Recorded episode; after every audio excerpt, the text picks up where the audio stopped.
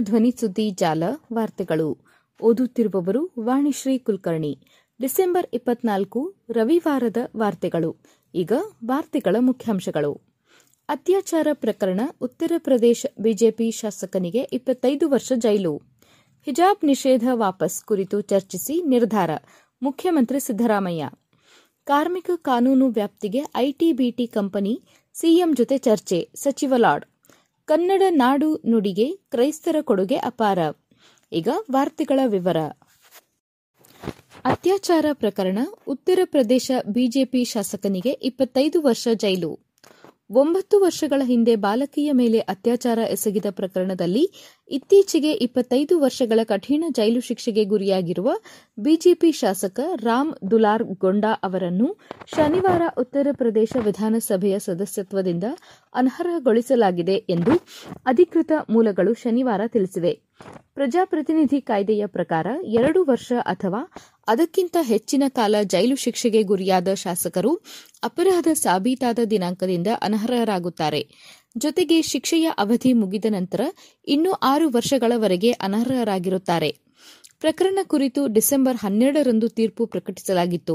ಮೂರು ದಿನಗಳ ಬಳಿಕ ಅಂದರೆ ಡಿಸೆಂಬರ್ ಹದಿನೈದರಂದು ಶಿಕ್ಷೆಯ ಪ್ರಮಾಣವನ್ನು ಘೋಷಿಸಲಾಗಿತ್ತು. ಸೋನಭದ್ರ ಜಿಲ್ಲಾ ಮತ್ತು ಸೆಷನ್ಸ್ ನ್ಯಾಯಾಧೀಶ ಅಸಾಂತ್ ಉಲ್ಲಾ ಖಾನ್ ಅವರು ಶಿಕ್ಷೆಯ ಜೊತೆಗೆ ರೂಪಾಯಿ ಹತ್ತು ಲಕ್ಷ ದಂಡ ವಿಧಿಸಿದ್ದರು. ದಂಡದ ಮೊತ್ತವನ್ನು ಸಂತ್ರಸ್ತೆಯ ಪುನರ್ವಸತಿಗೆ ಬಳಸುವಂತೆ ಸೂಚಿಸಿದ್ದರು. ಎರಡು ಸಾವಿರದ ಹದಿನಾಲ್ಕರಲ್ಲಿ ಅತ್ಯಾಚಾರ ನಡೆದಿತ್ತು. ಸಂತ್ರಸ್ತೆಯ ಸಹೋದರ ನೀಡಿದ ದೂರಿನ ಮೇರೆಗೆ ಗೊಂಡ ವಿರುದ್ಧ ಐಪಿಎಸ್ ಸೆಕ್ಷನ್ ಮುನ್ನೂರ ಎಪ್ಪತ್ತಾರು ಅತ್ಯಾಚಾರ, ಐದುನೂರ ಆರು ಕ್ರಿಮಿನಲ್ ಬೆದರಿಕೆಗೆ ಶಿಕ್ಷೆ ಮತ್ತು ಫೋಕ್ಸೋ ಕಾಯ್ದೆಯಡಿಯಲ್ಲಿ ಪ್ರಕರಣ ದಾಖಲಿಸಲಾಗಿತ್ತು. ಹಿಜಾಬ್ ನಿಷೇಧ ವಾಪಸ್ ಕುರಿತು ಚರ್ಚಿಸಿ ನಿರ್ಧಾರ. ಮುಖ್ಯಮಂತ್ರಿ ಸಿದ್ದರಾಮಯ್ಯ. ಶಾಲಾ ಕಾಲೇಜುಗಳಲ್ಲಿ ಹಿಜಾಬ್ ಧರಿಸುವುದನ್ನು ನಿಷೇಧಿಸಿ ಹೊರಡಿಸಿರುವ ಎಲ್ಲ ಆದೇಶವನ್ನು ಇನ್ನೂ ವಾಪಸ್ ಪಡೆದಿಲ್ಲ ಎಂದು ಮುಖ್ಯಮಂತ್ರಿ ಸಿದ್ದರಾಮಯ್ಯ ಹೇಳಿದರು. ಶನಿವಾರ ಮೈಸೂರಿನಲ್ಲಿ ಪತ್ರಕರ್ತರ ಪ್ರಶ್ನೆಗಳಿಗೆ ಪ್ರತಿಕ್ರಿಯಿಸಿದ ಅವರು, ಶುಕ್ರವಾರ ಕವಲಂದೆಯಲ್ಲಿ ನಡೆದ ಕಾರ್ಯಕ್ರಮದಲ್ಲಿ ಯಾರೋ ಒಬ್ಬರು ಈ ಬಗ್ಗೆ ಪ್ರಶ್ನೆ ಕೇಳಿದ್ದರು. ಅದಕ್ಕೆ ಉತ್ತರ ಕೊಟ್ಟಿದ್ದೇನೆ. ಹಿಜಾಬ್ ನಿಷೇಧ ವಾಪಸ್ ಬಗ್ಗೆ ಯೋಚನೆ ಮಾಡಿದ್ದೇವೆ.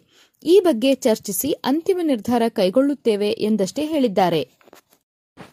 ಕಾರ್ಮಿಕ ಕಾನೂನು ವ್ಯಾಪ್ತಿಗೆ ಐಟಿಬಿಟಿ ಕಂಪನಿ ಸಿಎಂ ಜೊತೆ ಚರ್ಚೆ. ಸಚಿವ ಲಾಡ್ ಮಾಹಿತಿ ತಂತ್ರಜ್ಞಾನ ಮತ್ತು ಜೈವಿಕ ತಂತ್ರಜ್ಞಾನ ಕಂಪನಿಗಳನ್ನು ಕಾರ್ಮಿಕ ಕಾನೂನು ವ್ಯಾಪ್ತಿಗೆ ತರುವ ಕುರಿತು ಮುಖ್ಯಮಂತ್ರಿ ಮತ್ತು ಕಂಪನಿಗಳ ಮುಖ್ಯಸ್ಥರ ಜೊತೆ ಚರ್ಚೆ ನಡೆಸಲಾಗುವುದು ಎಂದು ಕಾರ್ಮಿಕ ಸಚಿವ ಸಂತೋಷ್ ಲಾಡ್ ತಿಳಿಸಿದರು. ಶನಿವಾರ ಬೆಂಗಳೂರಿನಲ್ಲಿ ಸುದ್ದಿಗಾರರ ಜೊತೆ ಮಾತನಾಡಿದ ಅವರು, ರಾಜ್ಯದಲ್ಲಿ ಏಳು ಸಾವಿರದ ಐದುನೂರಕ್ಕೂ ಹೆಚ್ಚು ಐಟಿಬಿಟಿ ಕಂಪನಿಗಳಿದ್ದು ಲಕ್ಷಾಂತರ ಉದ್ಯೋಗಿಗಳು ಕೆಲಸ ಮಾಡುತ್ತಿದ್ದಾರೆ. ಕಾರ್ಮಿಕ ಕಾನೂನು ವ್ಯಾಪ್ತಿಗೆ ಐಟಿಬಿಟಿ ಕಂಪನಿಗಳು ಬಂದರೆ ಅಲ್ಲಿನ ನೌಕರರಿಗೆ ಸಹಾಯವಾಗಲಿದೆ ಎಂದು ಅಭಿಪ್ರಾಯಪಟ್ಟರು. ಐಟಿಬಿಟಿ ಕಂಪನಿಗಳಲ್ಲಿ ಕೆಲಸ ಮಾಡುವ ನೌಕರರು ಕೆಲಸದಿಂದ ತೆಗೆದುಹಾಕುವುದು, ಲೈಂಗಿಕ ಕಿರುಕುಳ, ಮಾನಸಿಕ ಒತ್ತಡ, ಕೇವಲ ರಾತ್ರಿ ಪಾಳಿ ಕೆಲಸ ಸೇರಿದಂತೆ ಹಲವು ಸಮಸ್ಯೆಗಳನ್ನು ಎದುರಿಸುತ್ತಿರುವ ಬಗ್ಗೆ ದೂರುಗಳು ಬಂದಿವೆ. ಆದರೆ ಈ ಕಂಪನಿಗಳು ಕಾರ್ಮಿಕ ಕಾನೂನಿನಿಂದ ಹೊರಗಿರುವುದರಿಂದ ಅಲ್ಲಿನ ನೌಕರರು ನೀಡುವ ದೂರುಗಳಿಗೆ ಸಂಬಂಧಿಸಿದಂತೆ ಪ್ರಕರಣ ದಾಖಲಿಸಿಕೊಳ್ಳಲು ಅವಕಾಶ ಇಲ್ಲ.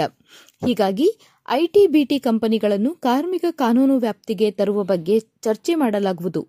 ಈ ಹಿಂದೆಯೂ ಈ ಪ್ರಸ್ತಾಪ ಇತ್ತು. ಆದರೆ, ಯಾವುದೇ ಕ್ರಮ ಆಗಿಲ್ಲ ಎಂದರು. ಕನ್ನಡ ನಾಡು ನುಡಿಗೆ ಕ್ರೈಸ್ತರ ಕೊಡುಗೆ ಅಪಾರ. ಕನ್ನಡ ಸಾಹಿತ್ಯ, ಶಾಸನ ಸಂರಕ್ಷಣೆ, ಸಾಂಸ್ಕೃತಿಕ ಪರಂಪರೆ, ಆರೋಗ್ಯ ಮತ್ತು ಶಿಕ್ಷಣ ಕ್ಷೇತ್ರಕ್ಕೆ ಕ್ರೈಸ್ತರು ಅಮೂಲ್ಯವಾದ ಕೊಡುಗೆ ನೀಡಿದ್ದಾರೆ ಎಂದು ಕನ್ನಡ ಸಾಹಿತ್ಯ ಪರಿಷತ್ತಿನ ಅಧ್ಯಕ್ಷ ಮಹೇಶ್ ಜೋಶಿ ತಿಳಿಸಿದರು. ಕಸಾಪ, ಬೆಂಗಳೂರಿನಲ್ಲಿ ಶನಿವಾರ ಹಮ್ಮಿಕೊಂಡ ಕ್ರಿಸ್ತ ನಮನ ಕಾರ್ಯಕ್ರಮದಲ್ಲಿ ಭಾಗವಹಿಸಿ ಮಾತನಾಡಿದರು. ಕನ್ನಡದ ಮೊದಲ ನಿಘಂಟು ನೀಡಿದ ಫರ್ಡಿನೆಂಟ್ ಕಿಟಲ್, ಕನ್ನಡದ ಮೊದಲ ಪತ್ರಿಕೆ ಮಂಗಳೂರು ಸಮಾಚಾರ, ಹೊರತಂದ ಹರ್ಮನ್ ಮುಗ್ಲಿಂಗ್, ಕನ್ನಡ ಶಾಸನ ಪಿತಾಮಹ ಎಂಬ ಹೆಗ್ಗಳಿಕೆಗೆ ಪಾತ್ರರಾದ ಬಿಎಲ್ ರೈಸ್ ಸೇರಿ ಹಲವು ಕ್ರೈಸ್ತರು ಕನ್ನಡ ನಾಡು ನುಡಿಗೆ ಅಚ್ಚಳಿಯದ ಕೊಡುಗೆ ನೀಡಿದ್ದಾರೆ. ಕನ್ನಡ ನಾಡಿನಲ್ಲಿ ಶಿಕ್ಷಣ ಸಂಸ್ಥೆಗಳನ್ನು ಸ್ಥಾಪಿಸಿ ಶಿಕ್ಷಣ ಕ್ಷೇತ್ರದಲ್ಲಿಯೂ ಬಹುದೊಡ್ಡ ಕೊಡುಗೆ ನೀಡಿದ್ದಾರೆ. ಆಸ್ಪತ್ರೆಗಳ ಸ್ಥಾಪನೆಯ ಮೂಲಕ ಆರೋಗ್ಯ ಕ್ಷೇತ್ರಕ್ಕೂ ಕ್ರೈಸ್ತರು ಸಾಮಾಜಿಕ ಕಾರ್ಯ ಮಾಡಿದ್ದಾರೆ ಎಂದು ಮೆಚ್ಚುಗೆ ವ್ಯಕ್ತಪಡಿಸಿದರು. ಕ್ರೈಸ್ತ ಸನ್ಯಾಸಿಗಳು ಶಿಕ್ಷಣ ಸಂಸ್ಥೆಗಳ ಮೂಲಕ ಸಮಾಜದ ಸುಧಾರಣೆಗೆ ಶ್ರಮಿಸಿದರು. ಏಸು ಕ್ರಿಸ್ತನ ಜನಮಾನಸದಲ್ಲಿ ಶಾಂತಿ, ಪ್ರೀತಿ, ಸ್ನೇಹ, ಮಾನವೀಯ ಮೌಲ್ಯಗಳನ್ನು ಬಿತ್ತಿದ್ದಾನೆ. ಅವನ ಉಪದೇಶಗಳು ಸಾರ್ವಕಾಲಿಕ ಮೌಲ್ಯಗಳನ್ನು ಪಡೆದಿವೆ. ಕ್ರಿಸ್ತ ಜಯಂತಿಯನ್ನು ಆಚರಿಸುವುದರ ಮೂಲಕ ಕ್ರಿಸ್ತನ ಉಪದೇಶಗಳನ್ನು ನೆನಪಿಸಿಕೊಂಡು ನಿತ್ಯ ಜೀವನದಲ್ಲಿ ಅಳವಡಿಸಿಕೊಳ್ಳಬೇಕು ಎಂದು ಹೇಳಿದರು. ಅಖಿಲ ಕರ್ನಾಟಕ ಕೆಥೋಲಿಕ್ ಕ್ರೈಸ್ತರ ಕನ್ನಡ ಸಂಘದ ಅಧ್ಯಕ್ಷ Raphael Raj, church of south ಇಂಡಿಯಾದ ಸದಸ್ಯ ಡಿ ಸುಂದರ್ ಪಾಲ್, ಕಸಾಪ ಗೌರವ ಕಾರ್ಯದರ್ಶಿ ನೇಭ ರಾಮಲಿಂಗ ಶೆಟ್ಟಿ ಪಾಲ್ಗೊಂಡಿದ್ದರು.